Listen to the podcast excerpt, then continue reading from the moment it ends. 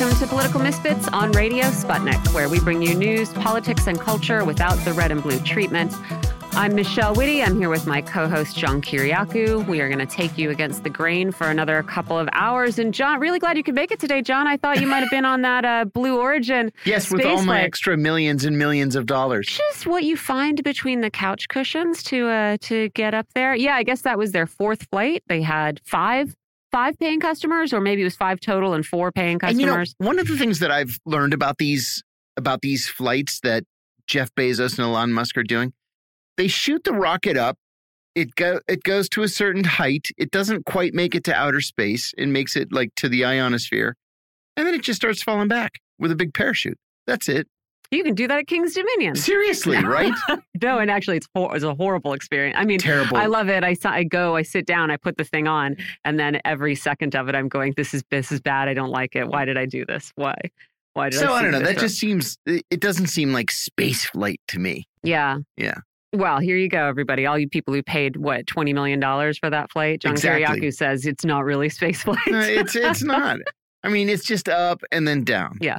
I'd want to be doing a spacewalk or walk on the moon. Oh, absolutely or... not. Absolutely not. Am I one not ever getting in a spaceship? I'm not being blasted off right. from the Earth. No way. But especially not are you getting me out of that spacecraft for a spacewalk? No, no. You know, I want nothing to do when with I was it. In college, we have real stuff to talk about, but we'll, we can talk about space for another minute. Go ahead. when you're in college, when I was in college, um, I uh, I volunteered uh, as an intern in John Glenn's office.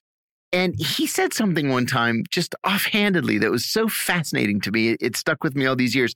He said, We really didn't know what would happen with space travel. And so, one of the biggest concerns when he was preparing to go into space um, was they were afraid his eyeballs would pop out of his head in uh, in zero gravity. And so he said when he took off, he had tape over his eyes to hold his eyeballs in. I mean, that is the best part of the Air and Space Museum is seeing all the early spacecraft that are like made of wood. Yeah. Made of wood with the tinfoil over the control panels. It is wild.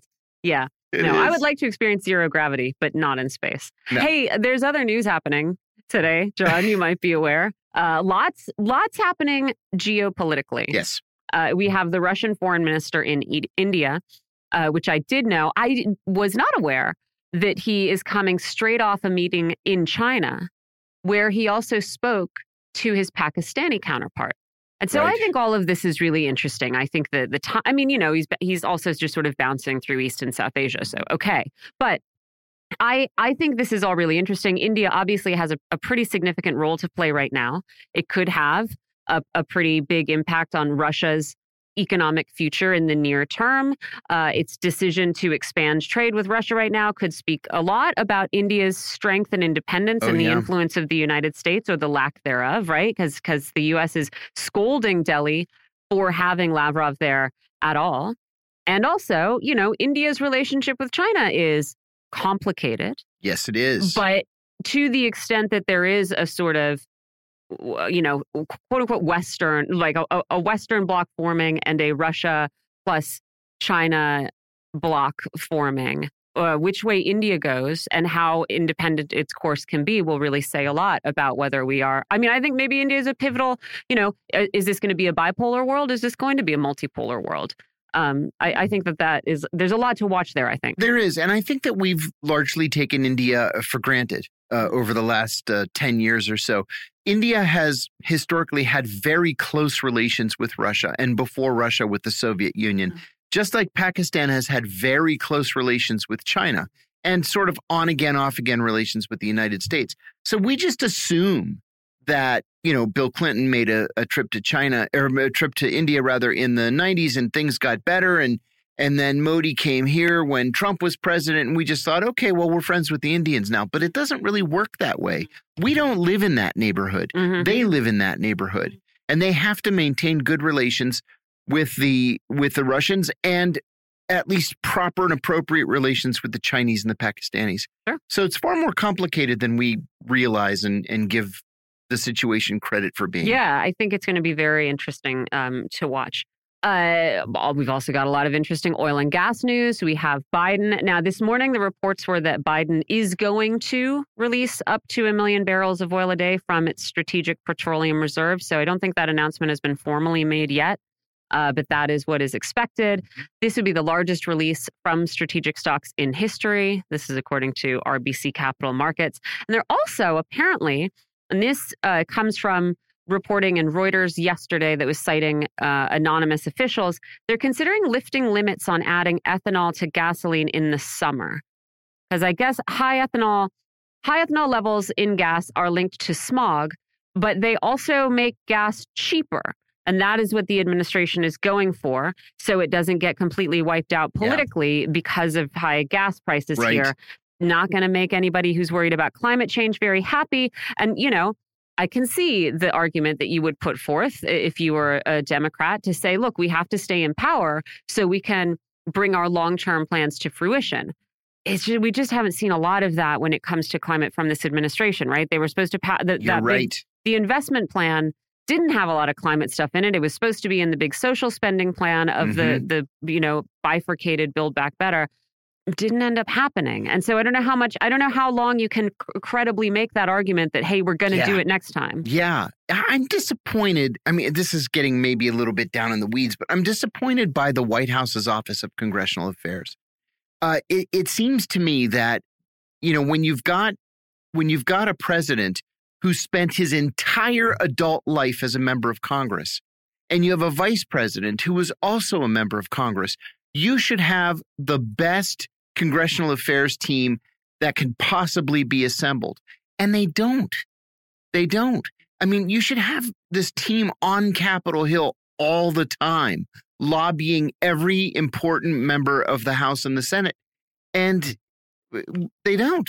We we just see, you know, for example, this bifurcated bill that even having been bifurcated is not uh it doesn't seem to be going anywhere. Yeah. And uh I mean, maybe there is maybe there is something to the criticism of, of this administration in terms of messaging and communication. Messaging I'm is a problem. I mean, them. I think that I think content and and concrete action is more of a problem. Uh, but I don't. yeah, I agree. I, do, I don't think their communication and messaging has necessarily been that great. Yeah, I agree. It's a problem. Also, I I have to also preview one of my favorite stories of the day. Not favorite, but like the thing that just grabbed me. We're, we are going to talk I about this stories. later.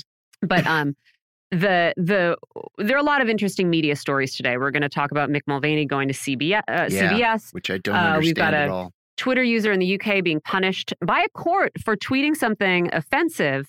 Not mind you, like not racist. No, no, not like calling for violence or anything. Just just in poor taste. You know, that's it right there. It was in poor taste. It wasn't even so much offensive as as it was dumb. Yeah, yeah, and exp- you know expresses a certain like a the the the a fringe edge of an ideology. Yes. Um, but the most egregious, I think, is the Washington Post exhorting YouTube to hold the line in Russia. Mm-hmm. And the irony is palpable, right? You have uh, this is the Washington Post saying, hey, look, media is increasingly restricted in Russia, but thank God YouTube remains carrying information that makes the Russian government look bad or that they'd rather not have in headlines to the people that need it, despite fines the government is threatening, despite their complaints to take down content. And then I was like, oh, okay, you know, media is restricted in, in Russia. Russia is not like a, a, paragon of free press. So no. I went to that. I was like, what are they, what exactly are they complaining about? What content do they want district? The example offered, I'm sure there are other examples, but the example is like, oh, they want them to take down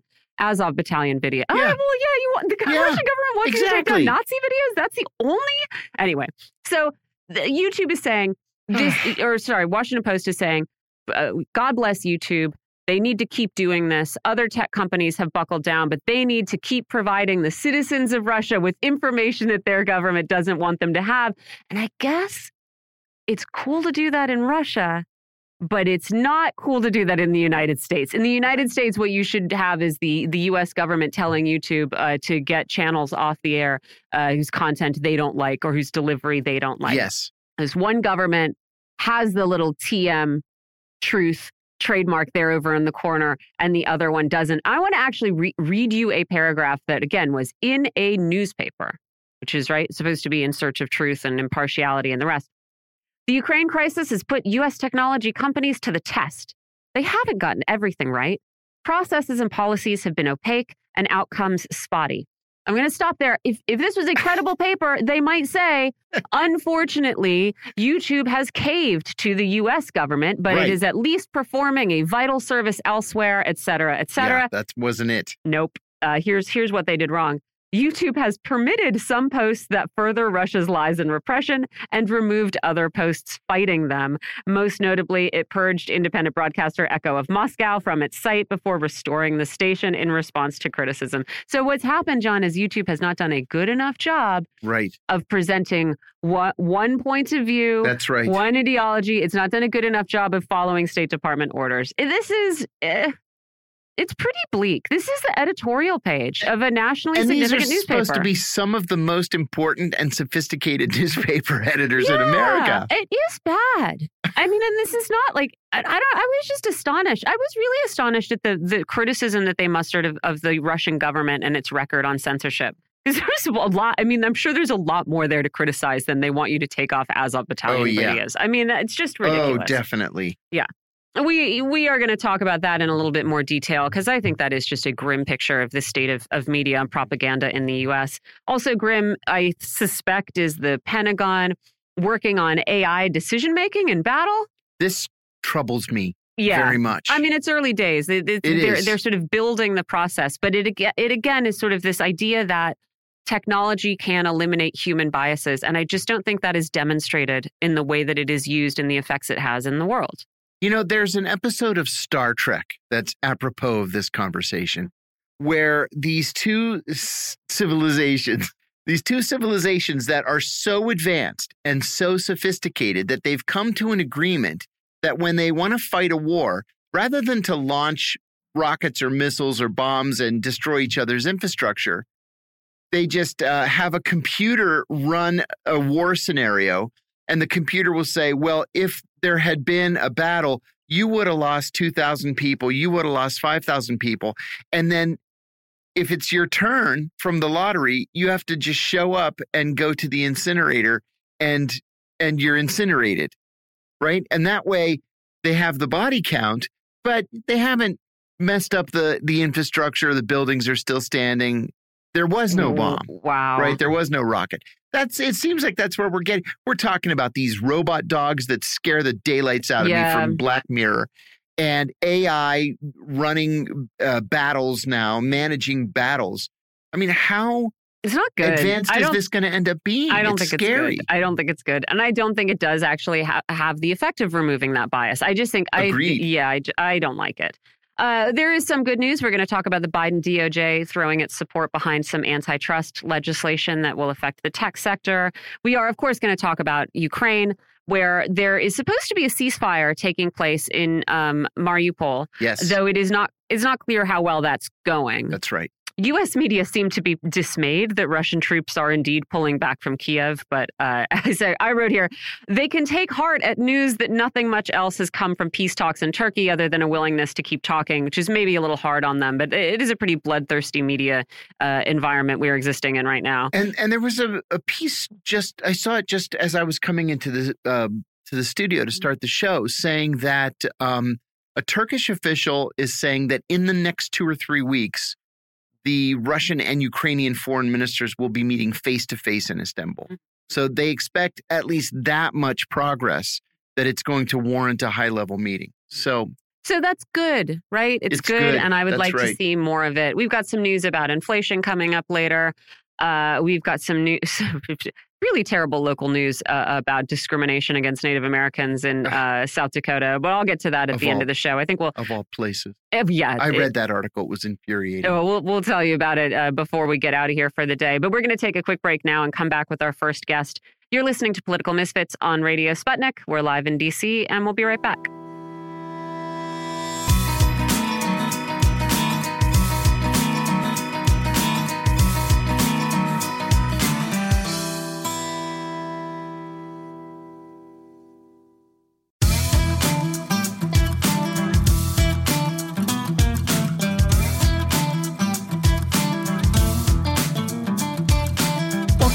Welcome Misfits on Radio Sputnik, where we bring you news, politics, and culture without the red and blue treatment. I'm John Kiriakou here with Michelle Witte. A Defense Department official told the Associated Press yesterday that Russian President Vladimir Putin was being misled by his generals who were afraid to tell him about military setbacks in the war against Ukraine. And a White House spokesman reiterated this information, saying that it was based on recently declassified intelligence. But the Times of Israel ran the same story yesterday, saying that its sources were Ukrainian officials, press, and a Washington based think tank. The value of the ruble is surging to levels higher than it was before the war started, despite the fact that sanctions should have devastated the currency by now. The region of South Ossetia will hold a referendum to decide whether to become a part of Russia, and there doesn't seem to be any major move forward in peace talks in Istanbul, at least over the last day and a half. We're joined by Dr. Peter Kuznick. He's a professor of history and director of the Nuclear Studies Institute at American University here in Washington, D.C., and he's an expert on 20th century history. He's the author of many books, including the award winning The Untold History of the United States. Welcome back, Peter. Hey, John. Good to be with you, Michelle. Hi. So happy that you've joined us, Peter. I wanted to begin with this Associated Press uh, story. As a former intelligence officer, this story doesn't make any sense to me at all. If the CIA had a source close to the Russian military leadership, for example, that source's information would be so highly classified that it would most likely be eyes only for the president, the secretaries of state and defense, and the chairman of the Joint Chiefs of Staff. But the administration is saying that it's been declassified. And the Times of Israel says that it's actually just from the Ukrainian government and from the press. Can you give us your assessment of the information and whether or not it should be believed? Well, John, as you know, the president can declassify anything he wants. Anything. And we saw Trump do that on a, on yes, a few indeed. occasions. So it is possible that this was highly classified and sensitive information, and it was declassified by by Biden uh, in order to achieve a certain effect. It could be part of a psychological warfare operation that the U.S. is waging against Putin. Um, however, it it strike, struck me from the beginning as absurd. I mean, Putin may be a jerk, but he's not a dope. Right. And he would not. He's he lives in a bubble of sorts, and we've seen that. But as this war, as this invasion is ongoing, he's got to have access to information, and he's not so stupid to allow himself to be fed nonsense by the people around him on a prolonged basis. I think he was either delusional or misinformed going into this war. I think he had expectations that were not uh, in accord with reality. I think the things he was saying about genocide in the Donbass were absurd. Uh, his beliefs about taking uh, Kiev in two to three days, to the extent he held those views, what he was saying about Ukraine being run by neo Nazis and drug dealers. I mean, these are crazy ideas. And to see Putin quite so unhinged was, for me, quite shocking because he's a guy who's not a big risk taker. And he's, you know, he, he, I might agree with him or disagree with him on certain issues, but he never seemed to be off in la la land like that. Uh, however, I'm sure he's getting accurate intelligence. I'm sure people around him don't want to give him uh, the absolute truth on what's going on because things are going very, very badly. And we saw the same thing in the U.S. during the Vietnam War. Yes. Uh, during our other invasions, people are, are loath to give their higher ups the truth about what's happening in, in these kinds of situations when wars are going terribly. And in fact, as we've seen, every invasion goes terribly to a large extent.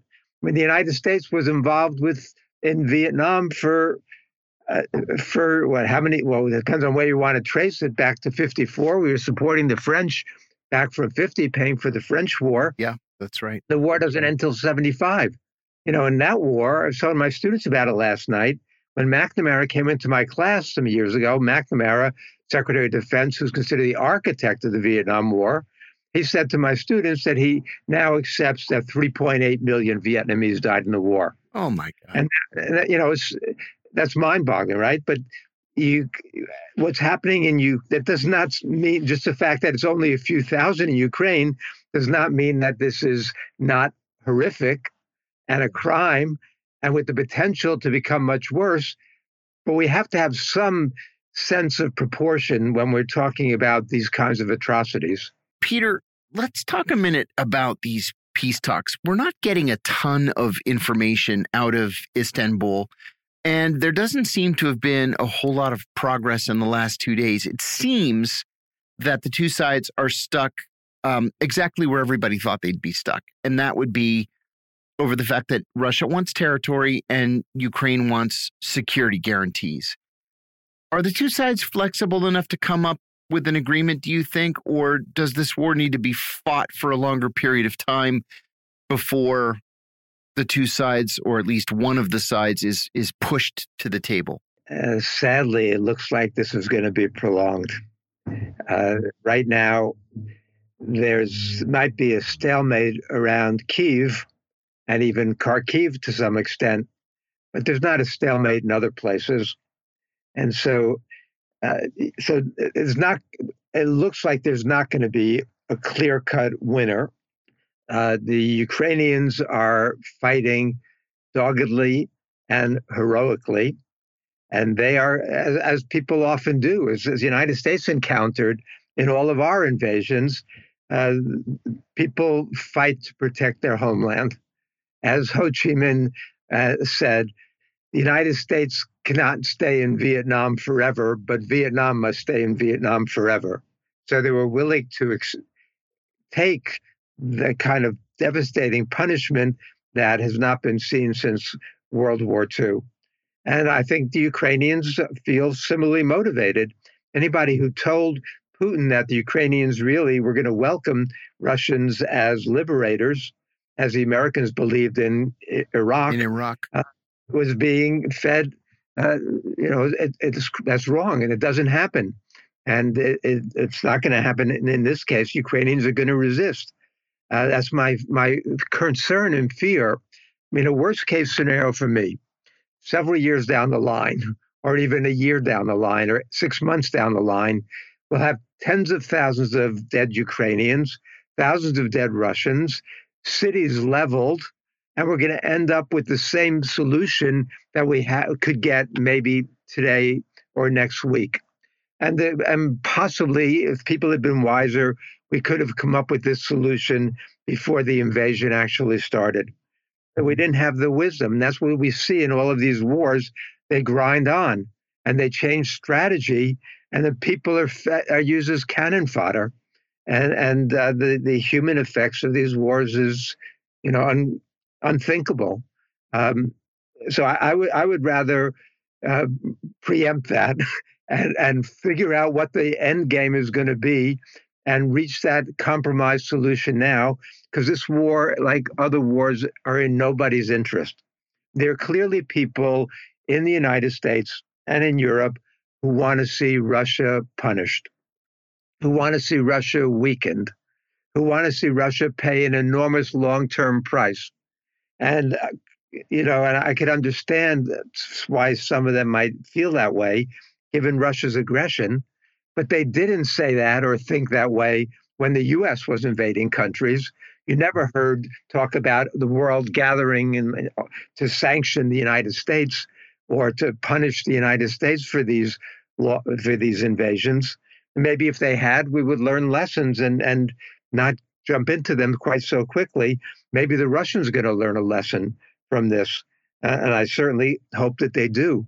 But um, you know, I'm not in that camp that wants to see Russia humiliated, leveled. I'm happy to see the Russian oligarchs get sanctioned, take away their yachts, take away their private planes, take away their villas. You know, I'm I'm all in favor of that, but uh, I don't want to see the Russian people get get pummeled for for this the way that the way it's happening. Although I mean they they bear responsibility in the same sense the Americans did. Uh, the Americans, even after the My Lai massacre, when we went in there and you know murdered 500 women and children raped the women, scalped people, went on for hours. People took lunch breaks and cigarette breaks in the middle of the massacre and came back to, to kill more people. After that, 65% of the American people said that they weren't upset about the massacre at, at My Lai. You know, so do, do, people bear responsibility? Do nations bear responsibility? You know, that was a big debate we had about Germany after World War II. And I think that they do bear some responsibility, even if they're not getting honest information, as we see happening in Russia right now. People are being fed government propaganda and without with little access to real truth about what's happening. Uh, but you know, the long run, you can't, you shouldn't, and can't punish entire populations. Would I like to see Bush and Cheney uh, brought before the, you know, the International Criminal Court uh, uh, and sanctioned in that way? Kissinger, Putin. Yeah, I think if we did that to these leaders who start wars, there's nothing you can do more that's more of a crime against humanity than starting these wars.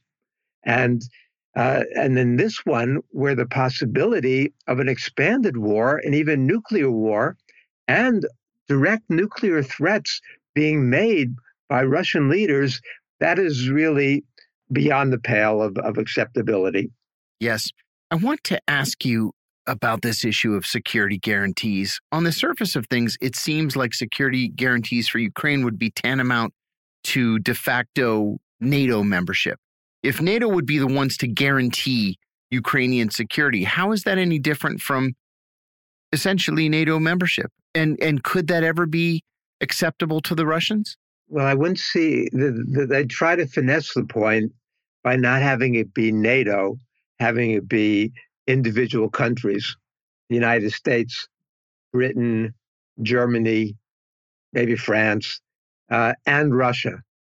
So if Russia is part of the mix guaranteeing Ukrainian security, maybe on some in some way there'll be it, it won't seem like NATO. It can't be NATO. Right. That, you're right. Could it be something else? Maybe if it's not the United States, maybe if it's France, Germany, and Russia all guaranteeing it. I don't know how that works in, in practice, but the, clearly Ukrainians want, and understandably, I mean, I can understand from a Ukrainian standpoint why they want to be part of NATO. I could understand why the Europeans want to be part of NATO. And, you know, and the sad thing is that the Ukrainians didn't want to be part of NATO. Uh, even back in 2013, Ukrainians did not want to be part of NATO, uh, and they didn't want to be part of Russia, and they wanted to deal with both sides. But now, based on Russia's policy over the last eight years, there's strong, much stronger pro NATO sentiment in Ukraine uh, and other places also. I mean, Putin's strategy. If I could devise a strategy for Russia that would achieve the opposite of what Putin says he wants, I would do exactly what Putin's doing. I think this is very short sighted, uh, and the uh, effects on Russia's economy, Russia's geopolitics, Russia's alliances, Russia's image in the world uh, have, have been devastating. I don't see Russia coming out of this. They might cut some more territory in Ukraine, but they're not coming out of this looking good. But then again, the world has short memory. You know, look, Russia, uh, Germany, Japan, the United States, the aggressors over the years uh, end up back on their feet. So it doesn't have to be uh, the death sentence for Russia forever. But there are certain people in the West who would love to see that be the case. I want to ask you next about uh, a red line for, for Ukraine. The Ukrainians are worried, at least they appear to be worried, that if this war continues to drag on, uh, they could lose access to uh, to the Black Sea. Uh, do you see a scenario where there is an agreement possible between the Ukrainians and the Russians where the Ukrainians would sacrifice uh, Crimea so long as they can have these security guarantees with Odessa that would continue to give them access to the sea. Is that possible? Yes. I think it's possible. Know, Odessa, the the Russians are are being stuck in Mykolaiv. I mean, they're not able to advance past Mykolaiv, which they need to do if they want to get to Odessa. Odessa is a city of a million people. They are heavily fortified. The Russian landing at sea would be very, very costly. And given the fact that they've shown so little ability to seize the cities, actually, and they can level Mariupol, they still haven't effectively surrendered to the Russians. I, I can't see them at this point taking Odessa. So there'll be from the beginning, Zelensky was saying that he's willing to uh, accept neutrality and give up on NATO membership. I think that's a given. That's going to be part of the final agreement. He says he's not willing to give up territory. However, uh, the Russians already have that territory, and the Russians had that before the invasion started. They're not giving that up. Uh, right now, they're effectively trying to encircle Ukrainian armed forces who are fighting in the Donbass. And so they're coming down from the north. Uh, so Russia is in a position to, I assume, take the rest of the Donbass.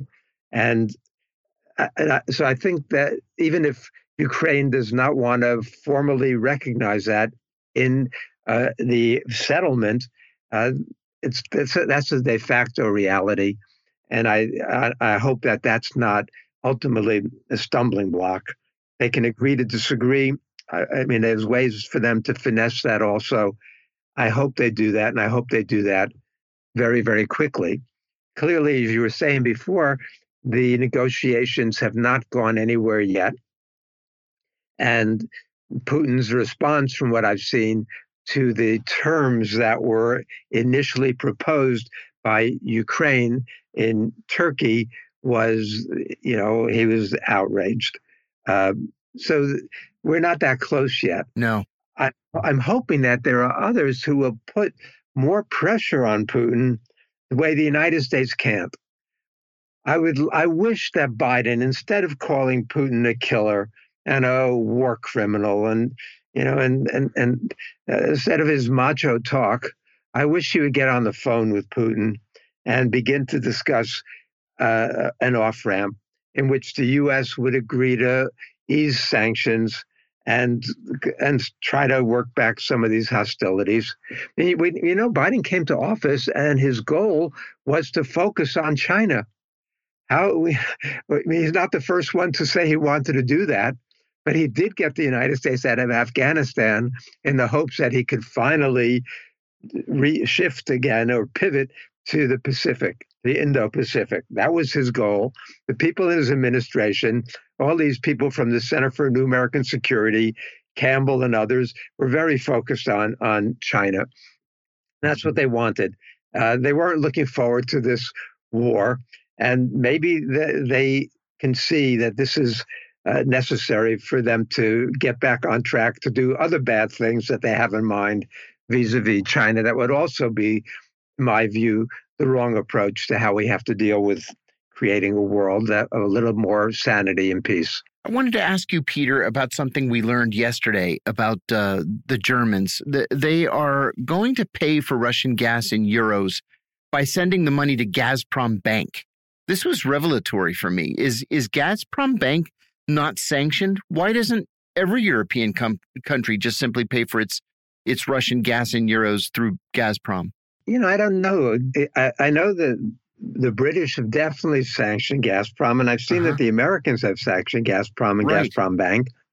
Uh, so I don't know why that, but the Europeans, you know, one of the long term effects we don't know.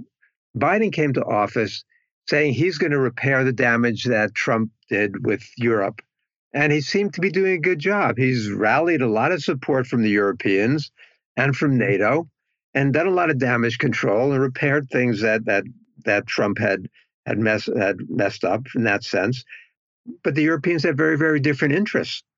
Europe gets 41% of its natural gas from Russia, gets about a third of its oil from Russia. uh, at least 25%. And they are not quite so ready. You see, who the ones who are pushing for Europe not to deal with Russia? It's the US and Britain, which who are much less affected by uh, Russia, imports from Russia. So uh, the Europeans, other Europeans, especially the Germans, have made clear that they're not willing to go along with this. And you know these rifts will only widen. Putin has said that the if the Europeans don't start dealing in rubles by tomorrow, then they're going to get cut off from the oil and gas. We're already seeing uh, very, very high inflation rates in Europe. We're seeing economic impacts already in Europe.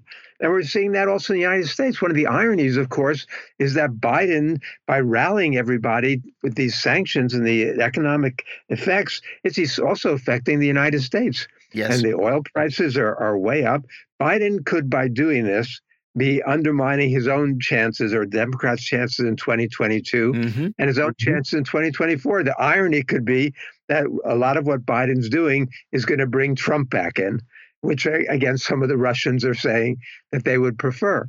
Uh, I never, I when I was in Russia seven times before the 20, uh, 2016 election, and I always said to the Russians, "You think you want Trump? Well, you're in for a big surprise.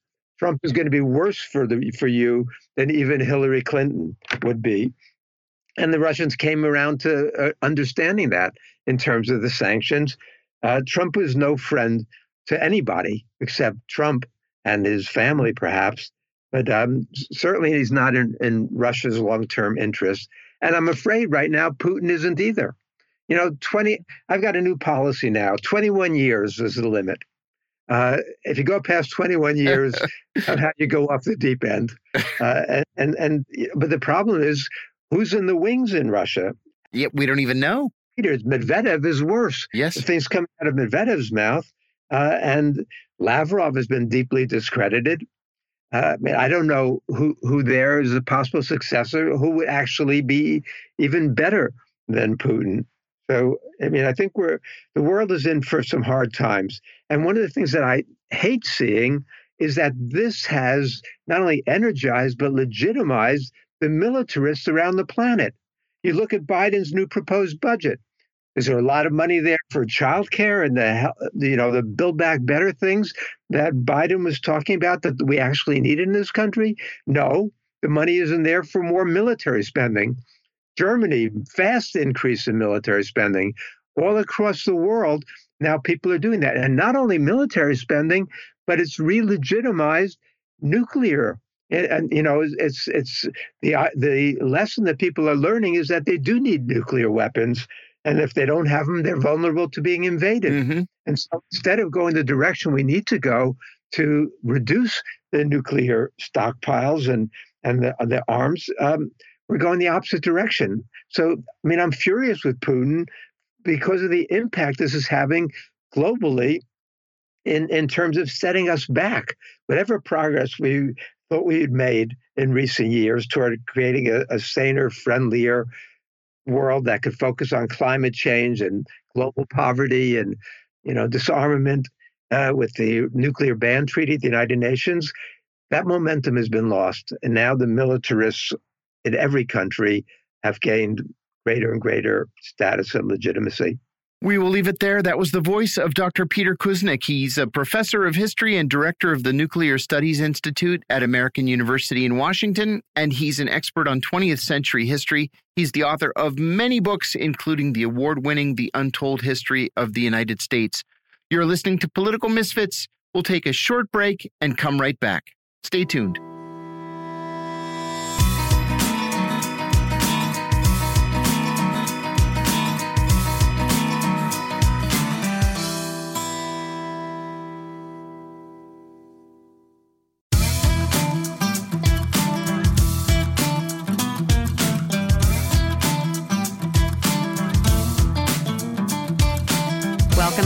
Political Misfits on Radio Sputnik, where we bring you news, politics, and culture without the red and blue treatment. I'm Michelle Witte here with John Kiriakou, talking a little bit now about uh, South Asia, mm-hmm. East Asia, and the pivotal role uh, some countries in that region could play in, in the next coming years. We're also going to try and get into uh, what exactly is going on in North Korea and, importantly, I think, the way it's being presented.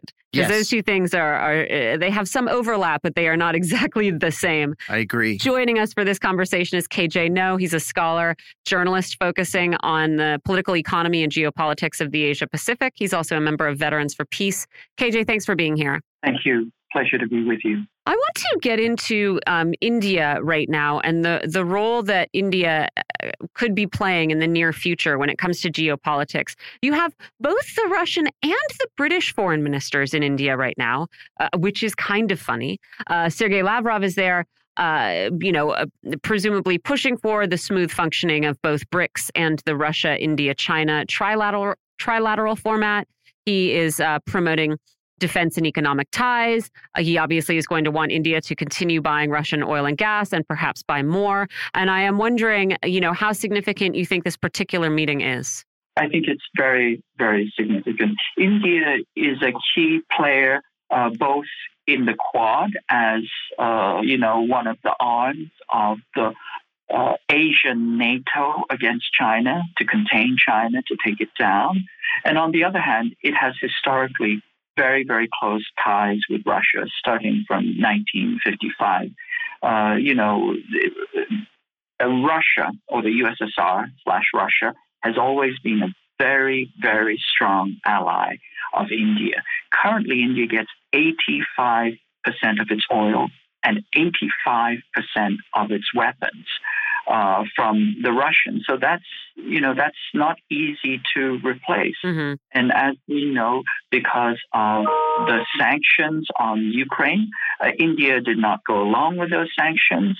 Refused along with 150 other countries, and it also refused to condemn Russia's invasion of the Ukraine. Mm-hmm. So you can see that Russia is tilting strongly towards uh, India, uh, tilting strongly towards Russia.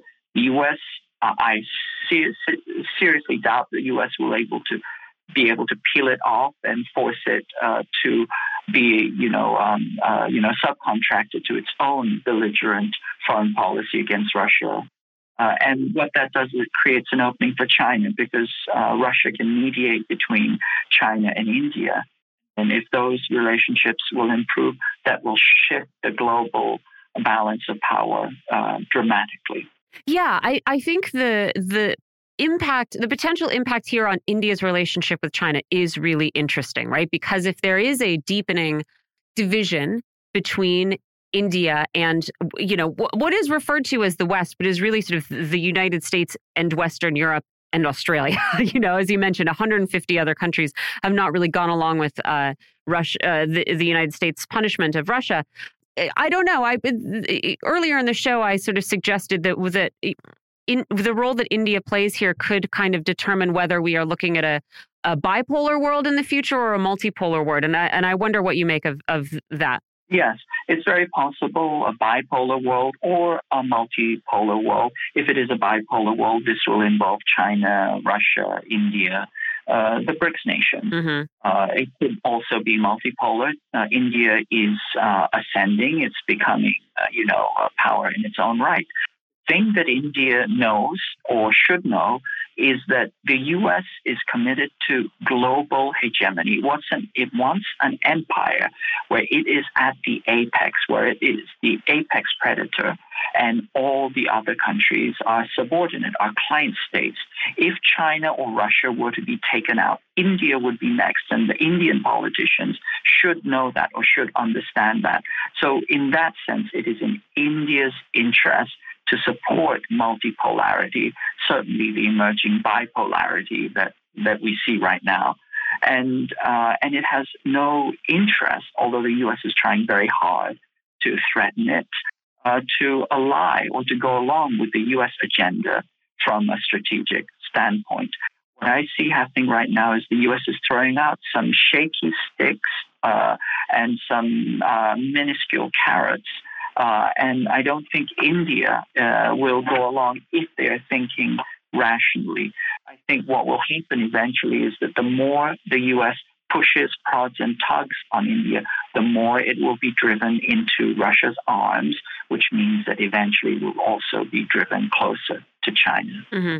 I also wonder what you make of the timing of having British Foreign Minister Liz Truss there, who uh, is just, a, you know, speaking at an event saying uh, it's important to respect the decisions of sovereign nations. We're not going to try to tell India what to do. But very interesting timing to have Lavrov and Truss in India at the same time. Oh, yeah. Yes. I mean, they're both tugging at India's sleeve, but I think that really, you know, the heavy player in this arena is Lavrov.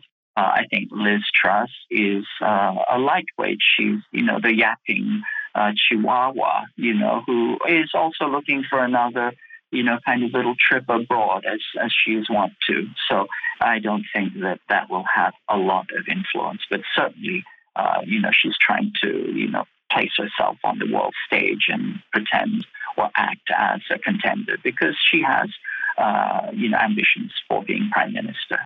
I also want to talk about the news uh, North Korea has been generating, or that has been generated about North Korea recently. Uh, today, uh, there are two stories. One is that North Korea's ICBM launched last week that was supposedly of a of a new and updated version of its Hwasong missile was not actually a technological advance uh, the missile could still theoretically reach the United States, and so I'm not sure there's a, there's much of a difference. But I, I, wanted to ask what you make of of this sort of hubbub over exactly what kind of ICBM was tested, and the fact that you know eh, you have a South Korean anonymous South Korean official who is reporting this. You have some other analysis saying, you know, uh, they're looking at the shadows and the angles of things to say, no, we think this is actually an older version of a missile. Uh, what what do you make of of all of this reporting about? How advanced North Korea actually is, especially with the U.S. preoccupied with Ukraine and South Korea, uh, you know, about to usher in a new administration. Yes, I mean, this is very important. I mean, you know, the arguing, haggling over minutiae is not that important. What we do know is that it was sent on a lofted trajectory, but it seems to have about 30% more capacity. Uh, that is, it can travel 30% farther. And the former Hwasong 15 uh, launch uh, was capable of striking Washington, D.C. They're just showing that they have more capacity, uh, more distance, more range, and also it's this, it's likely that this uh, um, uh, launch, this missile, can have multiple reentry vehicles, which makes it that much harder to um, you know deter or to shoot down. But we also know uh, that it is a, um, a liquid fueled uh, missile, which makes its actual deterrent capacity rather minimal because it would take hours to fuel. It could it would engulf. It could yes a chat while it was fueling. But uh, the key thing to understand is that North Korea is operating on its own timetable. Sometimes it tests uh, you know, it launches or tests uh, to some kind of political event or political advantage or political opportunity. But essentially, it's working out on its own schedule, and it is uh, fundamentally committed to having a significant, effective nuclear deterrent. It sees this as an existential issue, largely because it's been faced with nuclear annihilation since 1950 also because it sees that the Biden administration is not a good faith interlocutor. It's essentially uh, waiting for North Korea to collapse or to uh, or it will go back to CVID, the John Bolton Libya approach, which the incoming president Yoon Suk-yeol has also uh, enumerated. I want to talk about the incoming president in a minute, but but I also I have to say the head, headline at CNN uh, is something along the lines of North Korea preparing another nuclear test, right? So you have a, a bunch of headlines following that saying, oh, North, North Korea might be preparing for another test. Then, if you read the article, what you learn is that North Korea appears to have begun rebuilding processes at a nuclear test site that it partially destroyed and abandoned in 2018. And I think that this is really telling when it comes to how North Korea is is discussed in media. North Korea prepares for another nuclear test is scary and sort of puts the focus on Pyongyang and their uh, supposedly wild and irrational decisions. North Korea excavates excavates a nuclear test site abandoned as goodwill gesture in 2018 has a very different ring to it and you know would remind readers that it seemed for a time that we were making progress in this relationship and that North and South Korea were were warming their relationship and I think you know I, I think it's I think the distinction is important and I, I wanted to ask you about that and also about that activity and what it says to you Yes. Well, I think what the activity says is that North Korea is simply proceeding with its plan. It has a five year plan to have a capable nuclear deterrent. But you're absolutely correct. The framing, uh, you know, is uh, is always insidious and demonizing regarding North Korea. The simple fact is that North Korea came to the table as a good faith interlocutor. It voluntarily uh, had a moratorium on missile launches, uh, you know, for uh, for many years, for three years, and it also voluntarily abstained from any nuclear testing because it had hopes with the Trump administration that there could be some kind of breakthrough. What did nuclear? Uh, what did North Korea want? It wanted peace. The fundamental fact is that North Korea has sued the United States for peace since 1953. And the U.S. has always rebuffed and rejected it because it wants that tension in Northeast Asia, in particular because it wants to maintain, uh, you know, a containment strategy against uh, China there. And so North Korea, uh, in the past and in in recent years, has come to the table as a good faith interlocutor.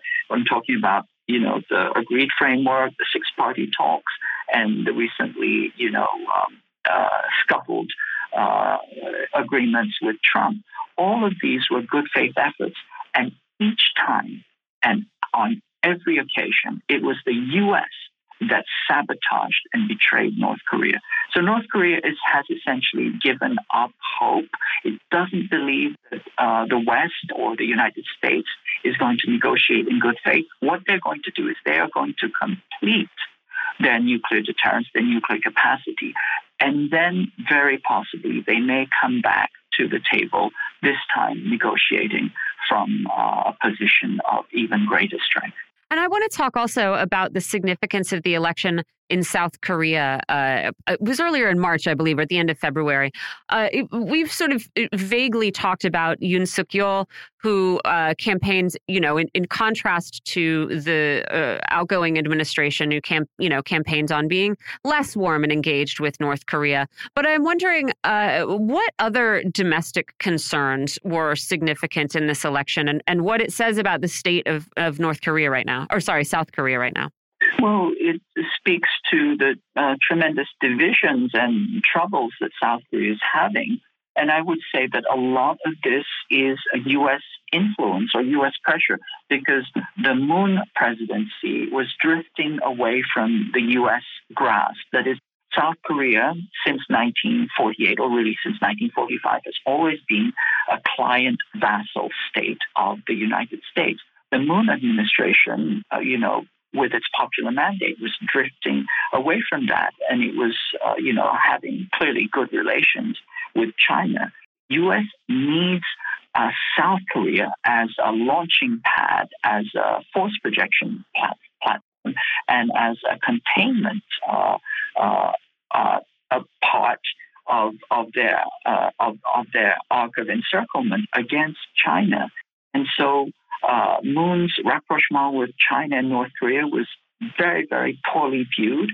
Uh, uh, uh last year, uh, as we were moving towards uh, the, um, the South Korean election, there were rumblings in Congress of, you know, the kind of color revolution type of uh, discourse or the discourse that precedes the type of color revolution preparation that you see. It's arguing that the Moon administration and its party were dictators, you know, that they could not be allowed to, you know, coexist with the United States.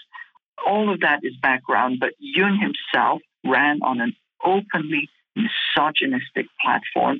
He said that he would prosecute women who made fraudulent Me Too accusations.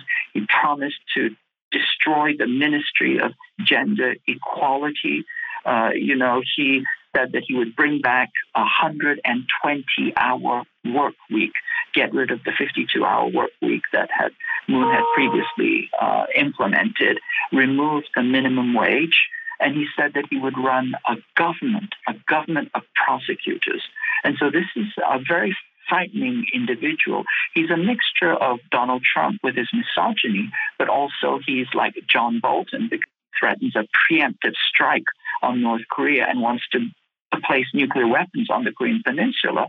And he's also like J. Edgar Hoover because uh, he has, uh, you know, as the Office of the Supreme Prosecutor, apparently he has a dirty file on everybody and uh, and has threatened to use it against all of his opponents. KJ, can you tell us in one minute what is the background for all of this uh, gender upheaval in South Korea that, that came to fruition in this election? Well, uh, you know, Korea is traditionally a very patriarchal uh, Confucian society, and there are large numbers of young men who have been forced out of the uh, economic sphere uh, because of economic troubles. And as a result of that, they've also been pushed out of the marriage and dating pool. And so you have you know, an army of young men in their 20s and early 30s who are essentially, uh, you know, infuriated, misogynistic incels. And uh, Lee Jae-myung, uh, sorry, uh, uh, Yoon Suk-yeol took uh, this constituency, milked it, and ran it into a successful presidential campaign. It was uh, really a squeaker of a campaign, you know, uh, just a fraction of a percentage point. But he was able to milk that and turn that into a political success. And I assure you that women and also men of conscience are, are trembling. They're horrified at, at what has transpired in, in South Korea, not simply on the gender front, but on the entire political front. KJ, that timing was absolutely perfect. Thank you so much. Always appreciate it. That was scholar and journalist KJ Noh. Thank you for joining us, KJ. And the rest of you, thank you for listening. We are listening to Political Misfits. We're on Radio Sputnik. We're live in DC, and we're coming right back.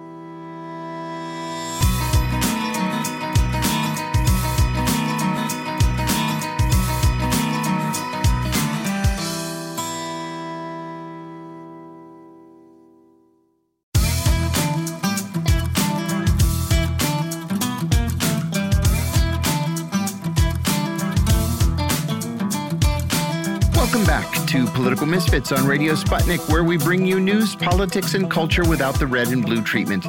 I'm John Kiriakou here with my co host, Michelle Witte.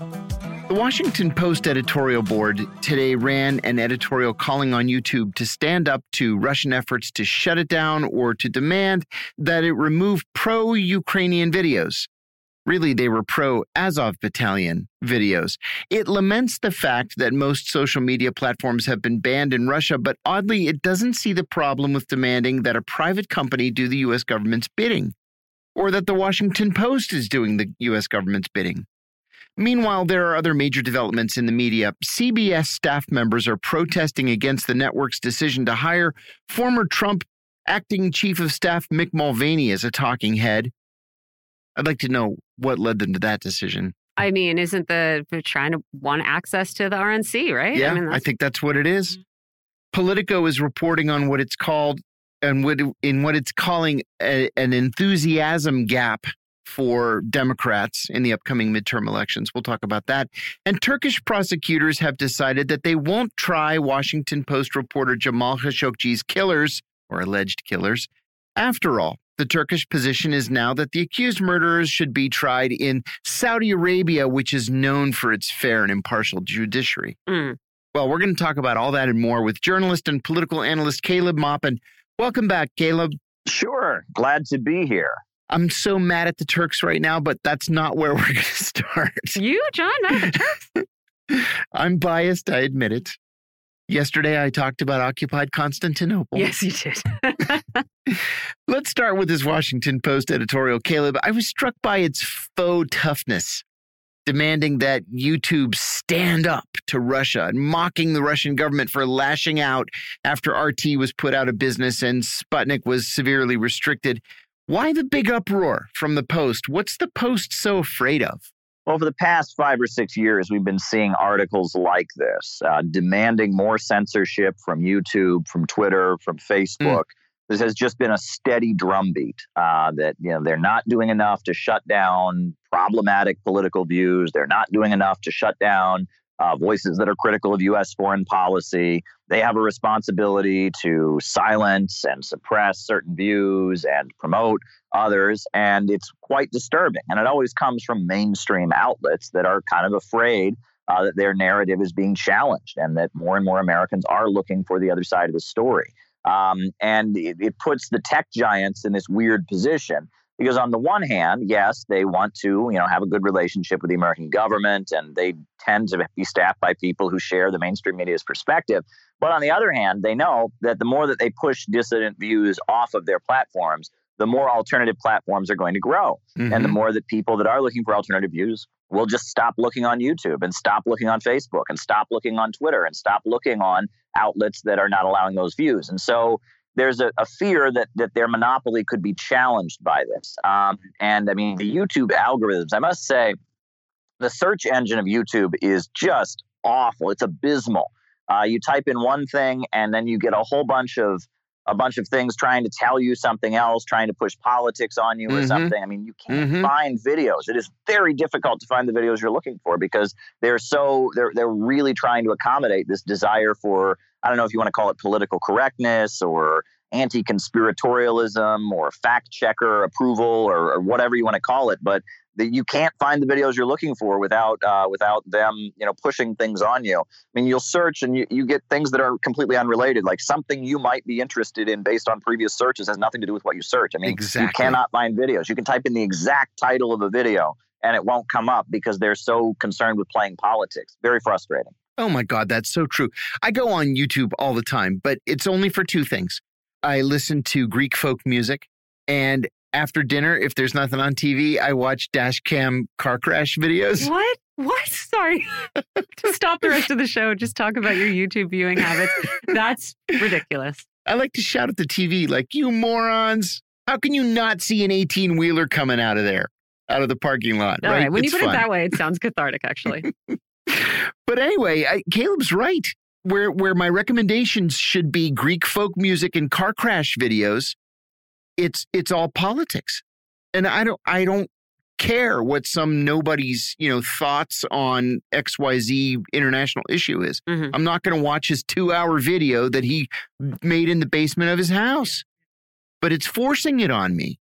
Yeah. And the, the Washington Post apparently wants more of that and for YouTube to take on the Russians. Yeah. Like this this editorial, it wasn't it wasn't written to the White House. Like, listen, White House, you need to be tougher with the Russians and you need to do A, B, and C.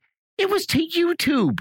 Like it's YouTube's responsibility. I mean, it is it is very clearly and specifically a cry for YouTube to uh, c- continue to do the work of delivering uh, the the message of the U.S. State Department to the world, yes. and not do the thing that you know users understand it to be, which is a sort of social media platform where people can put up videos on different subjects that is are not controlled uh, or, or representing a particular ideology, but can be about whatever as long as they fall within, you know, free, free speech and hate speech guidelines, right? Yeah. And so that yeah. I think is what is really significant about this editorial. It is saying, you know, we want this media platform to deliver a specific message in a specific context. That's what it's for. We've got no, we at the Washington Post have absolutely no problem with that. I, I think it's outrageous. I think you're exactly right.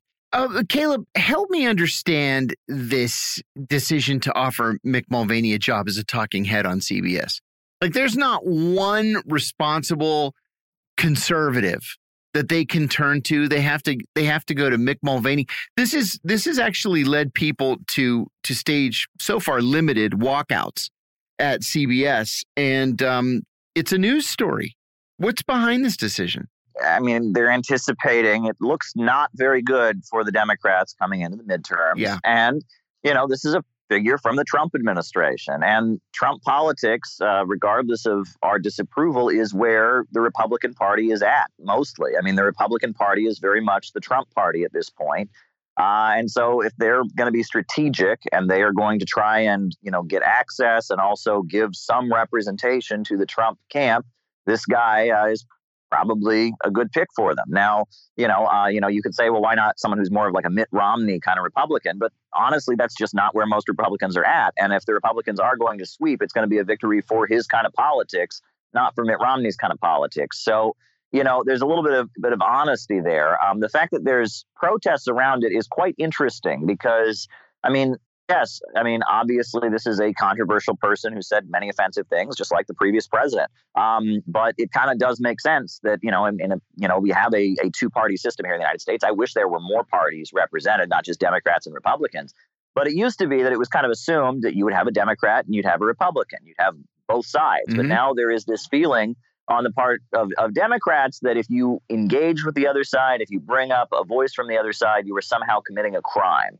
Uh, you are somehow how you know platforming a bad you know there, there's a morality you know attack right? And it used to be that way uh, you know sometimes fox you know had this attitude like oh if you're a democrat that means you hate america and you're a traitor and you're with the terrorists. Right. All, we're almost kind of getting that kind of attitude now coming from the democrats right? That if you if you give a platform to a republican and they're not a you know a kind of watered down moderate republican or neoconservative republican you are therefore complicit in horrendous crimes or something. And that's generally not how media outlets, you know, used to view these things. It used to be understood that if there's a certain viewpoint, it's widespread among the population. Uh, just from a marketing perspective and from a kind of you know media responsibility journalist ethics perspective you need to have somebody who gives a, a voice to that perspective as, as egregious as it may be uh, you know it was just kind of your responsibility to do that but that seems to be lost we are very much entering this field of partisan politics where you know, if you give a platform to certain views, there's mass outrage, uh, and that's a very odd turn in American politics. Yeah, you know, it wasn't too long ago that James Carville and Mary Matalin were were the two regulars, for example, on CNN. Married couple, disagreed on literally every political issue that there was. He worked for the Democrats, she worked for the Republicans, and it was it was good television. It was good analysis. And you just don't see that anymore. Sure. I mean, I mean, yeah. I mean, the political distance uh, between the two camps is is quite extreme, and you know, Carville is a strategist, and he would get on there, and yeah, the two of them had different views, but it was like they were kind of playing the same game. It's almost like sports, right? And it's like they were coaching different teams, but they're they're talking mainly about the maneuvers that the teams do and and those kinds of things. But it seems like now we have entered, you know, some new territory where there is kind of, you know, a much deeper polarization uh, and there's kind of a, a, really an identity crisis in the country. What are we as a country? Where are we going? What should our focus be? And that changes a lot. It, it looks like the Democrats, as you mentioned just a minute ago, are in serious trouble as we approach these uh, these midterm elections near the end of the year. At least in the House races, with redistricting and gerrymandering, the latest polls show the Democrats on track to lose as many as twenty or twenty five House seats, even if they pick up one or two Senate seats. Uh, but besides gerrymandering, the Democrats are facing a decided lack of enthusiasm among registered Democrats and members of their base. President Biden's approval ratings are around 40%. 70% of Americans say the country's headed in the wrong direction. And the Democrats are worried that their base of voters just won't turn out. It's not that they're worried about people, you know, leaving the Democratic Party to vote for Republicans. They're worried about people just not showing up to vote. Um, give us your thoughts on this enthusiasm gap. Well, if you watched Joe Biden's first uh, joint address, it wasn't a State of the Union, but it was like the first, you know, speech he gave. Not not the one, not the State of the Union we just heard, the one about Ukraine, but but the one before that. Um, it was very much. It was almost a Bernie Sanders ish speech. I mean, it was almost pretty far to the left of as he ran, uh-huh. and you could tell that he was trying to build up the enthusiasm. That, oh yes, that, you know, your average Democrat, the changes they want our Bernie Sanders kind of changes. And he was very much trying to, to you know, rile up his base. Uh, and that was almost an act of desperation because you notice very little of it, if any, has actually been delivered on. Uh, you know, I mean, he didn't build the infrastructure he promised. He didn't, you know, the tax code hasn't changed. You know, you know, the unions didn't get the PRO Act uh, that they wanted. Uh, I mean, it's like so you're not seeing, you know, the the actual agenda that most Democrats believe in being carried out. And I think it's just very, very hard to get enthusiasm at this point. And you know, Joe Biden's presidency is just not one that many people get excited about. Um, I mean, the, the approval ratings are very, very low. The economy is not doing very well. A lot of people are suffering, and economic reforms are not being delivered on the one hand. On the other hand, uh, you know, we see a lot of cynicism and we see a lot of people who are very frustrated. And, you know, I mean, Biden came in promising he was going to fix up, you know, the, the disaster of the Trump administration. And things have largely gotten worse in terms of the economy, yeah. especially in terms of international relations. They've gotten worse. So, you know, I mean, you know, people that are not already Democrats, uh, you know, people that are kind of on the fence, they're going to probably lean Republican at this point just because they're going to observe the situation and say things have gotten worse. And then among the Democratic base, you have this enthusiasm gap, this lack of enthusiasm, because they're not seeing the stuff that gets them excited to actually be implemented. Biden can give a good speech when he needs to, but you're not actually seeing delivering on on the points. And that you know, even that that that joint address Biden gave, it was almost like some parts of it he was just going over. It's like what do what do the far left want to hear? What what words can I give them? Well, people don't want to be given words; they want to be given concrete actions. Yeah. And uh, you know, I mean, it's just he, you know, and that seems there seems to be a focus on words in a lot of you know a- academic and left spaces. If you say the right words, if you say the right buzzwords, that means you're getting it done. Uh, I, I, and I, I feel like a lot of people want actual action, not words. I want to ask you about third parties. Colleagues of ours, day before yesterday, had Roger Stone on their show. It was the uh, the morning show, Fault Lines. And, um, you know, Roger likes to take credit for having just sort of zeroed out third parties, or at least exposure of third parties in America to the media. The Democrats certainly uh, had no objection to that. They still blame Ralph Nader for uh, giving us George W. Bush. In fact, R- Ralph Nader gave a speech the other day, um, last week or so, and he said that there are still Democratic members of Congress who won't speak to him because he ran uh, on the uh, Reform Party ticket in in 2000 still won't speak to him after 22 years. So you've got Republicans and Democrats who agree that they don't want viable third parties in this country. But then if you look at public opinion polls, a, a large plurality of Americans want viable third parties. You look at our at our democratic allies around the the world. Uh, you know the the Canadians have multiple parties. The British have three major parties and and uh, several minor parties. Uh, in in Greece, for example, I, I, went to vote in Greek elections in the summer of 2019. There were 36 parties, and six of them made their way into parliament. Why why is it that we just can't have a, a real third party, a viable third party in this country? Well, I think there's a, a, couple factors. The first is just the way our voting system works. I mean, with the electoral college um, and with you know with the way the election of senators and the election of the House of Representatives, we have first past the post. We don't have uh, yep. proportional representation. We don't, you know, I mean, the way things are set up. I mean, it's very hard uh, to have a three-way race, um, you know, seriously in the United States, where where you know all three are serious contenders. Um, so part of that is just the way our voting system works. On top of that, though, you can talk about, you know, especially coming out of the Second World War, you know, US politics was very much in a bubble, right? The rest of the world, you had a far left, you know, especially in European countries, but in the, the developing world as well. You would have a far left and a far right, and you'd have a center left and a center right. And in the United States, we just had two kind of centrist parties, right? We didn't have right wing nationalist elements the way other countries did uh, and we didn't ha- we didn't have a far left really uh, either. And there was just kind of this this sensibility, I guess you could call it. Uh, you know, Mark Twain, I think he used to joke. He said, "America is a great country because people are free to think whatever they want and say whatever they want, but they have the common decency to do neither of those mm-hmm, things." Mm-hmm. Uh, you know, and it was just kind of com- especially coming out of the Second World War when the U.S. had a very strong economy. There was just this feeling that you know we in the united states we we go along we do things we don't have extreme politics you know this kind of 1950s quaint image that's not where most americans are at politically right now but the people who got into office the people who've been into, in power for a long time came to power in an atmosphere that was very much like that and especially the 90s after the fall of the soviet union there was a feeling that you know the united states you know its dominance was secure and this kind of you know centrist moderate, you know, politics. It's more about personalities than policy.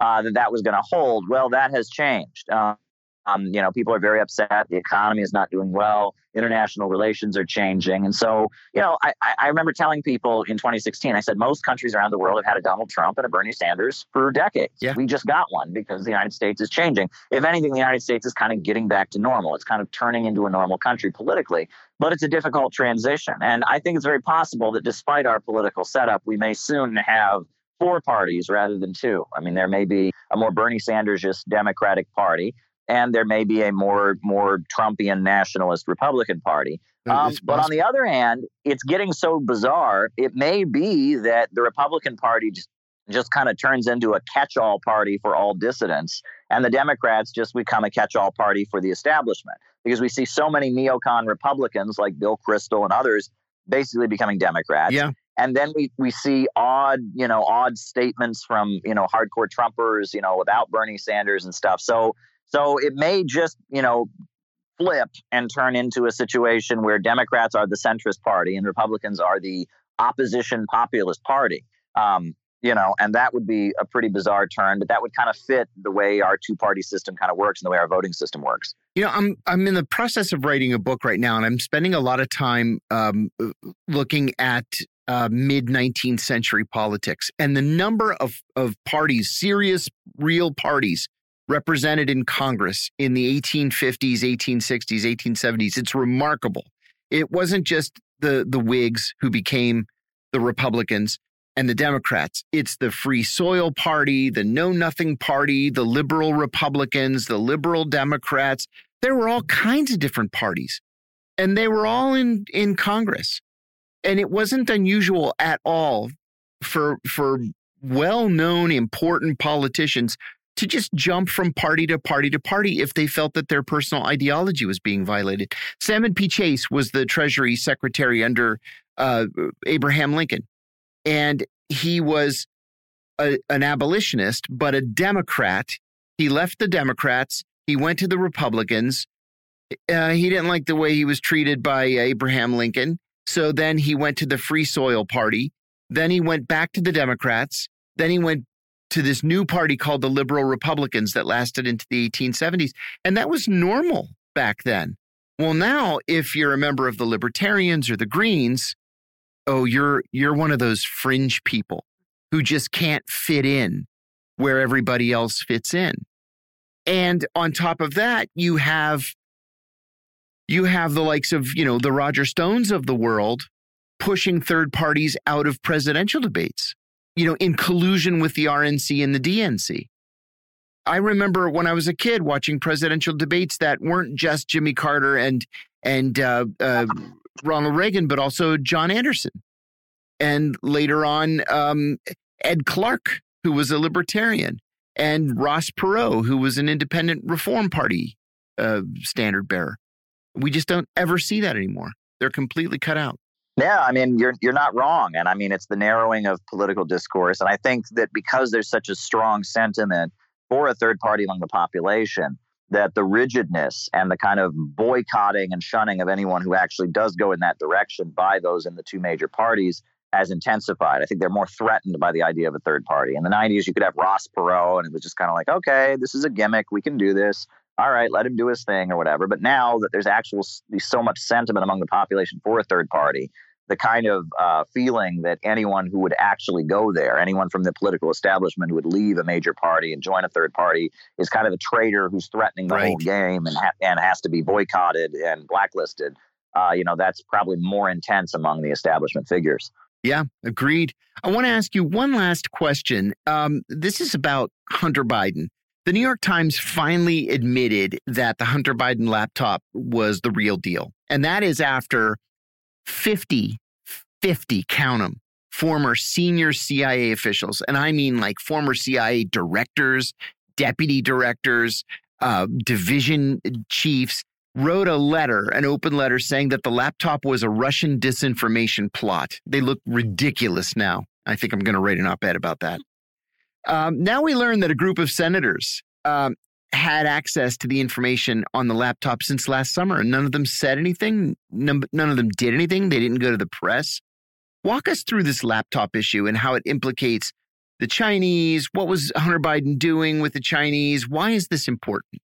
Okay, so here's the thing. I, this fits a pattern that I've seen over and over and over, which is that, again, is the laptop real or not?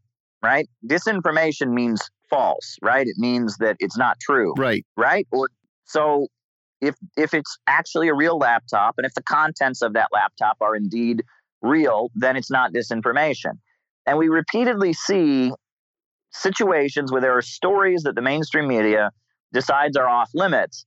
And it's not that they're not true, it's that talking about it would serve some agenda of Russia or would would somehow, you know, serve some political agenda that is problematic. And this should be very, very disturbing. I mean, I, I mean, I, I really, I mean, this is this is something we haven't seen in a long time. That like this is a true thing, but if you say it, you're serving a, a criminal agenda. So therefore, we treat it as if it is false. I mean, the right. way the New York Post article was suppressed by Twitter and Facebook. I mean, this is very, very disturbing stuff.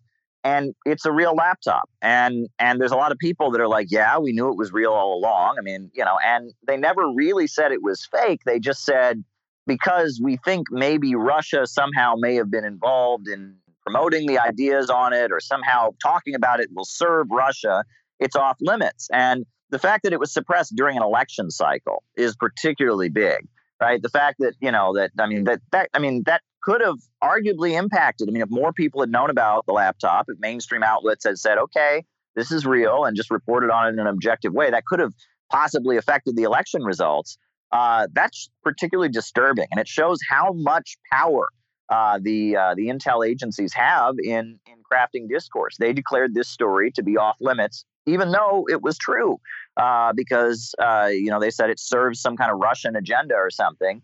And by doing so, I mean, they had a very big impact on the vote. I mean, we don't know that, that Biden would have lost. We don't know that. I mean, there's a very good chance Biden would have won anyway because, uh, you know, the things were bad and the, the pandemic and Trump was viewed as incompetent, et cetera. But, but this had a very big impact and it was true. They just decided it wasn't allowed, you know, for discussion. And now we have full on confirmation from the New York Times and all kinds of other sources that yes, it was a true story um, but it, you know, talking about it helped somebody we don't want to help or fed the agenda of Russia or somehow it's off limits. And that, I mean, I, I, I hate to repeat myself so much, but it's just like that should be very, very, very disturbing to anybody. I mean, this is, you know, I mean, it reminds you almost of McCarthyism. You know, it's like, well, you know, don't say that because that's what the commies would want you to, you know, think, right? That's you know, right. Dr. Martin Luther King Jr. is talking about civil rights. Well, don't you know the Communist Party was always talking about how African Americans are oppressed? Yeah, I mean, it's like it's like you can't talk about certain issues because it might feed the agenda, even if what you're saying is true. I mean, this is this is really, really a disturbing level of of thinking, and it reflects a level of desperation. There may have been sentiments like this behind closed doors for a long time, um, but the fact that they're just being aired publicly, that we don't talk about true things because it might, you know, feed an agenda we don't agree with, uh, and we treat them as if they are false because of that. That is very, very disturbing. Oh, it's very dangerous.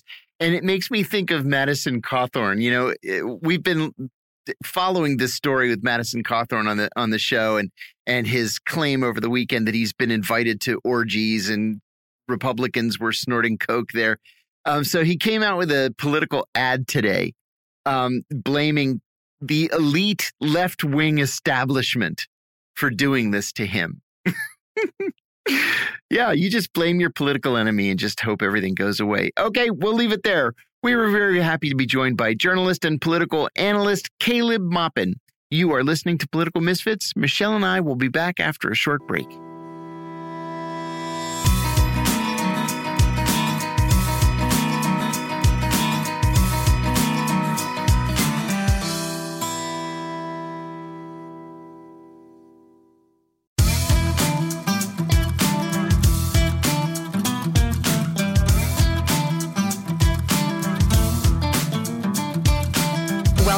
To Political Misfits on Radio Sputnik, where we bring you news, politics, and culture without the red and blue treatment. I'm Michelle Witte here with John Kiriakou, getting into some very interesting tech stories mm-hmm. of the past couple of days. Joining us to help make sense of them is Chris Garaffa, editor of techforthepeople.org. Chris, thanks for being here. Oh, as always, great to be back with you. Thank you. I want to talk about what I think is something of a bombshell from yesterday. Uh, this is a report in Bloomberg that not only are tech companies like Apple and Meta, in this instance, uh, providing information about their users' communications to law enforcement, they are apparently also handing it out to people who present them with forged legal requests for it. Again, according to this Bloomberg story, Apple and Meta provided basic subscriber details like addresses, phone numbers, and IP addresses in the middle of last year in response to forged emergency data requests. And uh, they point out that normally you can only hand out this data if someone comes to you with a search warrant or a subpoena, someone being law enforcement saying we have a, a subpoena, we have a search warrant from a judge. But these uh, emergency requests can get around these obstacles. And also, according to this report, the information uh, that was given to these uh, these hackers using forged documents was used to enable harassment campaigns and to commit financial fraud. Um, to be fair, apparently these forgeries were pretty good, but this still seems quite troubling, Chris. It's extremely troubling. And, you know, yeah, the forgeries might have been great, and they might even have been coming from the email addresses of actual police departments, because some of the criminal groups that have been exploiting this, you know, have to, would have taken over those email addresses or email systems. But even then, if you're a company with the resources of Meta or Apple or Google or Microsoft, you can still just pick up the phone. I mean, literally Google the phone number of the police department that's requesting it, pick up the phone, call, ask for the person who emailed, and say, is this real? Do you need this? Here's the information. I'll, you know, send it back to you via email as well. Um, and you very quickly would get a, you know figure out that it is a, a fake request which actually would also help the agency that's been attacked to know that they've been you know taken over right um, i mean it, it also is a situation where you know if the companies didn't have access to this information they couldn't give it out. So mm-hmm. if you mm-hmm. look at some of the information, right? Addresses, phone numbers, uh, IP addresses of connections, you know, those kind of things. Uh, you know, if you don't store that or you don't allow, you know, certain levels of staff to store those things or to visit, you know, view those things, then you can't give it to anyone. Um, the, the emergency request is kind of like it's like what the police say you know there's exigent circumstances. They they heard somebody screaming inside a building and therefore were able to go in without you know without getting a, a search warrant right? Um, and you know often can be overused as well. I, I don't know that there's a real uh, you know, a real use without any kind of real oversight process for these things. I'm sure there have been situations where they've been helpful but we have to consider does this broad broad authority that police departments have. Forget about these you know attackers and criminal groups but the broad authority that law enforcement has uh, needs to be considered as well when we're thinking about the abuse or just plain use of the emergency data request yeah i mean it's obviously being exploited by the it's funny that this uh, one of the characters this uh, lapsus group the guy behind this Lapsus mm-hmm. hacker group. Mm-hmm. Uh, he had been in the news a couple days before, maybe a, a, week before. They had caught the guy. I think it was. I think it's a teenager. It's a single man operation. Um, but he's referenced in this story as someone who who used this tactic. I have to follow up, Chris. Uh, it's interesting that you mentioned companies just not having that information because uh, I, I, wanted to ask one wh- why do they ask for it anyway why, why do they need your your physical address i can see how you could maybe want to confirm that if you're confirming someone's identity and then dump that information. Okay but like ip address could you could could a tech company possibly not don't you need to know that to to do the function of whatever app you're using? Is there a way companies could not store this information Sure, but you don't need to store it. Mm-hmm. You don't need to keep it around. And if you do, if there is some sort of regulatory need to keep it around, you can store it in such a way that you can compare it to a new value, but you can never reverse it. That is to say, you can say, okay, the last IP that I came from and the one I'm coming from now are the same. So it's probably me. Don't ask me for my password again. Um, but you can do so in a way that doesn't allow you to look up and say, well, what was that last password? or the last IP address. There are ways to do this. Um, and, you know, in terms of addresses and stuff like that, I mean, you could do this, you could do similar most of the time. Of course, if you had to enter your address on Amazon every time you place an order, that would be really annoying. So there are certainly use cases for keeping that stuff, you know, accessible to a certain level of person. Hmm. I mean, uh, yeah, I'm, I'm wondering what could be solutions to this other than that one because the first thing i thought was okay if, if hackers uh, if people are using forged documents and pretending to be law enforcement i can see the obvious solution being better connections between tech companies and law enforcement but i also think that would have some significant drawbacks. The other option would be you know don't don't give law enforcement so much data right? Don't don't allow them to access it even through you know even through these warrants even through uh, these uh, uh, not you know not even these emergency requests. Um, but i you know looking at the political atmosphere right now where you know you have the biden administration you know praising itself for giving more funding to police and sort of a, a big uh, love for law enforcement that has been rediscovered, I, I don't think this is an atmosphere uh, in which we could realistically expect restrictions to be put on them. So, yeah, I mean, are, are there, other than not having the tech companies have this data, is there another way to protect it? you know, policy is always changeable, right? And I think that's a really important thing. It's yeah, like, yes, Biden is very anti-defund police as he's very pro-police. But you know policy can change and it can change under pressure both corporate policy and government policy particularly. So i think that looking at you know the moves to get companies to put into place end-to-end encryption to stop storing information that they don't need and advertising by the way is not a need uh, and i think that's something that needs to be made clear to a lot of these companies um, you know those are ongoing so I think we, we can affect those changes. I mean, ultimately, you know, there are few circumstances I think where the police would realistically want to, or, you know, should reach out to a social media provider, for example. Um, but I think, you know, one of those situations would be for people undergoing harassment online where that harassment escalates to, you know, credible threats, which happens regularly to women, to people of color, to queer folks. Um, and so that is, you know, a case, and I, I've worked with folks going through this process where you, you might you want to put a restraining order on somebody, but you need to know who they are to do so. So there there are some limited circumstances, but that shouldn't be used to open up the entire situation, you know, or the entire data set to all police or anyone pretending to be the police. No, I mean this. Uh, it's remarkable to me that this hasn't happened before, or maybe that this is the first time we're hearing about it. It does sound really dangerous. Uh, I also wanted to talk well, you know what? Let's stick with the bad news. Ah. we'll get to the good news.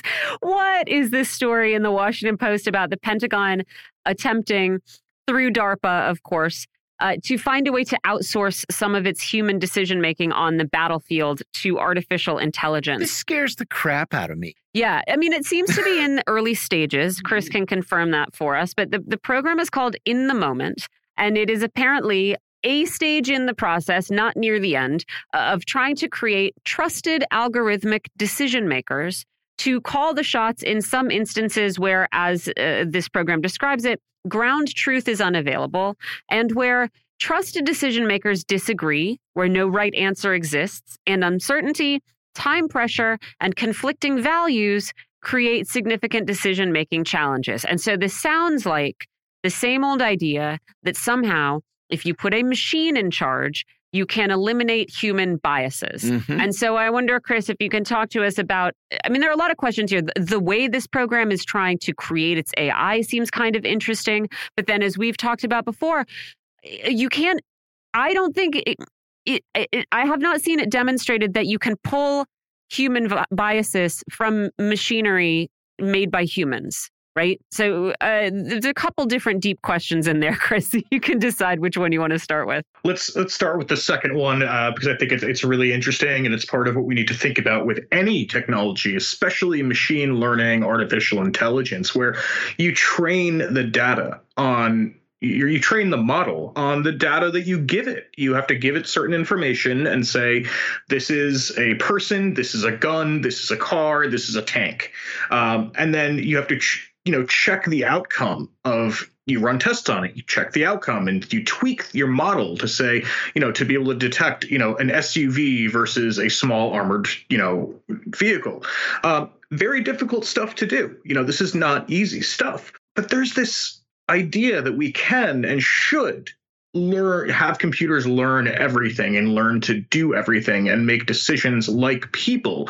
But look at some of the decisions that people in the military command make. I mean even if discounting the fact that like us wars are unjust uh, you know the the individual decisions you know bombing a hospital whether on bad intelligence or good. Well if you're training that system on what a human would have done in that situation, then that hospital is probably going to get bombed right. anyway, right? Right. So it's just going to happen faster. Mm-hmm. With you know, without especially without any checks at the end, but we've also seen when we've seen it with the the application of facial recognition at police departments that uh, operators are more likely to trust the result of some kind of you know quote AI and just approve the results and say, great, this said this is the answer. Let's go with it. Mm-hmm. Um, you know, there's some some really interesting people weighing in on this and you know one of them just says ai is great at counting things i mean computers are great at counting things mm-hmm. like that's not an ai thing and i think that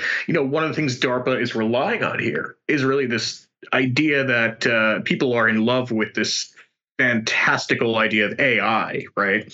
I mean, DARPA plays with all kinds of things. Sometimes results come out of them, sometimes they don't. Right. Um, the internet is one, you know, infamous, like, obvious example of what has come out. GPS as well the GPS on your phone or when you used to have that little thing on your dashboard.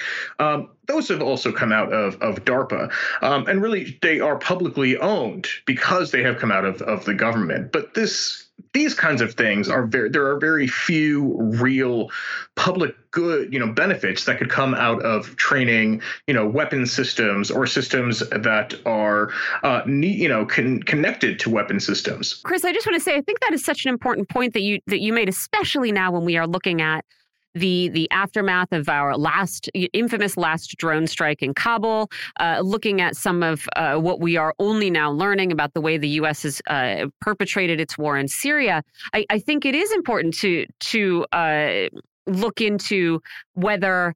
As you as you mentioned, having a machine make a decision only leads to less human questioning and less human oversight. I think if we have are, are learning anything about the way the United States, at least, um, manages its war machines abroad, we definitely need more people to say, hey, I think this is a bad idea. Hey, I think I see something there that we shouldn't be using as a target. Hey, I think I see anything else. You know, the, the idea that you could be implementing a process that will result in less of that exactly when we need more is really scary. And we can't forget about the corporate involvement here either. You mm. know, Microsoft has been working on uh, it's kind of similar projects. Um, not exactly at this level, but there's certainly a connection um, between the DARPA programs and Microsoft's Halo, which is a kind of a heads up display to give soldiers in battlefield more insight into their surroundings.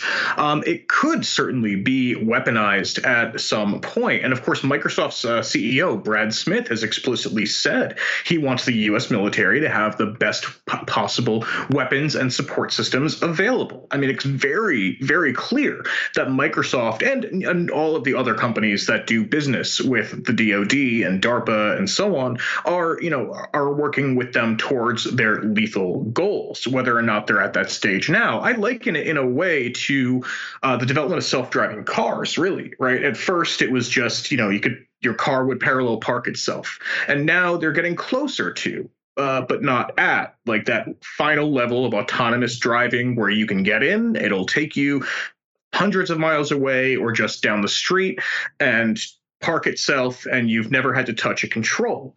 And it's the step by step that I think we we need to pay attention to because it often gets gets biased that you know all, all of a sudden we've got all of these amazing advances that have happened with the technology, but they haven't happened all at once. And so it sort of sneaks up on us. I also want to ask, in, in more positive news, uh, about this uh, news that the Department of Justice has endorsed legislation that would block big digital platforms like Amazon and Google from favoring their own products and services over competitors, right? So this is antitrust legislation. Uh, the DOJ's letter about it called, you know, uh, Amazon and Google promoting their own products a threat to open markets and competition. Uh, it invoked risks to consumers, businesses, as well as innovation, and this is where it starts to get sort of weird and esoteric uh, global competitiveness and our democracy which is kind of funny. Uh, I want to come back to that the sort of vague threats, but I, uh, how important is it that the DOJ has thrown its weight behind this antitrust legislation, Chris? I think the fact that this has the support, you know, uh, explicitly of the DOJ uh, means that it has a, a, significantly better chance of getting through hearings and in various committees, and will, you know, could come to a final vote, um, you know, in one or both houses. Uh, I'm not saying I think it's definitely going to pass, but you know, because there, there's you know many other steps it has to go through, and we've seen a lot of obstructionist uh, you know work from members of Congress in both houses and from both parties. But it would be very important to have that part of the bill. Uh, what this is saying is that Amazon, for example, can't take its Amazon Basics uh, products, which is a brand that it has. If you go search for you know a USB cable, you're going to see Amazon Basics up there, and promote that above other products just because it is Amazon's own product. Similar to Apple in the App Store search results or Google on you know their search results, whether it's apps or something else. Um, I mean, I think that's a straightforward thing, right? You own the platform and you own the product that you're selling. You know, you shouldn't be able to just say, especially against people who are paying for ads, and, you know, in this case, we are talking strictly about advertising stuff. You shouldn't be able to say, well, you can't pay us enough to list yourself above us. Um, those are two separate. The Amazon Basics, for example, and the Amazon website for search are two different things. I think that makes full sense. Now, on the question of like this question, like democracy, like it's all these buzzwords global competitiveness, resilience, and democracy. I hate when they. I mean, that. I I do think Amazon represents a threat to de- democracy, de- democracy to the extent that we have it in the United States anyway. But like, I I do not. Do you have any idea, Chris, what's going on? It's it's completely just part of the anti-China moves that the U.S. has been making for a number of years now. We're seeing China get stronger, and especially um, with you know recent comments at the UN, you know, getting much more bold um, in the face of the of you know challenges from the U.S. And these moves, and this is just one of many, are the U.S. saying, you know, we're not going to let you continue to grow this way. I mean, that's the only way you can define a bill about American companies dealing with antitrust behavior, uh, even mentioning democracy and freedom, um, because that's the same language that is used against countries like Russia and China. Yeah, I, th- I think it is. It was just it, it funny, right? I don't know what to call it other than. I mean, the the implications are dark, but it's also like, okay, all right, our democracy is threatened by by Amazon. Okay, I'm sure we're on the same page about that. That was Chris Garaffa, editor of Tech for the People. Chris, thanks as always for uh, walking us through all of this. Hey, thank you. You're listening to Political Misfits on Radio Sputnik. We're live in DC, and we'll be right back.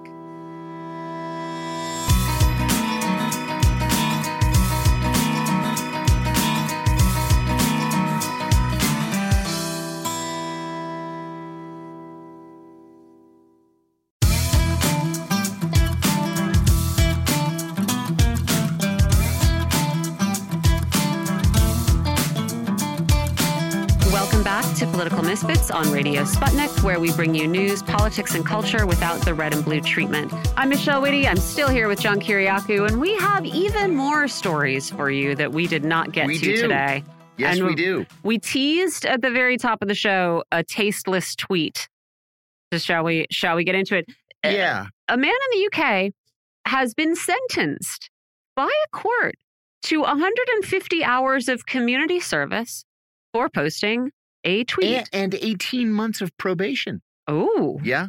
Okay, well, also that yeah. and bad. Yeah, for, for posting what is being described as a uh, grossly offensive tweet uh, about a captain, a, a, former British Army officer who was raising money for the NHS during the pandemic. You might have, I remember when this guy made news, he was yeah. like doing laps around his garden. 100 year old guy. Yeah. And he did 100 laps around his backyard to raise money for the National Health Service. Yeah. Cool. Kudos. Great. Terrific. Yeah, yeah. Fine. Uh, this 36 year old man, the day before he died, tweeted, The only good Brit soldier is a dead one. Burn, old fella, burn. Yeah. Which and is, he misspelled dead and burn. Yeah, fine. You know, because he was drunk he was doing, and depressed. We might have been doing accent too. Deed. Although I guess you write that with a D I E D E I D, you know, like my heed, my deed. Yeah, whatever. Doesn't matter. It's a tasteless tweet. Should you be punished for that? I I do not think so. Obviously, And- they don't have the same First Amendment rights in the in the UK, so They it's not don't. as though. But I find that astonishing. And he was actually facing jail time for this. Mhm. Yeah. They were saying that he got off easy with 150 hours of community service, 18 months of probation. And his defense was I'm so sorry. I've been depressed. I haven't had a job. I was drunk. I deleted the tweet 20 minutes after I wrote it. There was no harm done, even if it was tasteless. No, it's not like he mailed it to his house or something. I Yeah. think it's wild. It's crazy. I, his his uh, defense said he accepts what he did was wrong. Yeah. I mean, again, Okay, I- I- relax, wrong? people. Yeah, come on. He, he said a nasty tweet. The old man is never going to see it. No. and you know. No.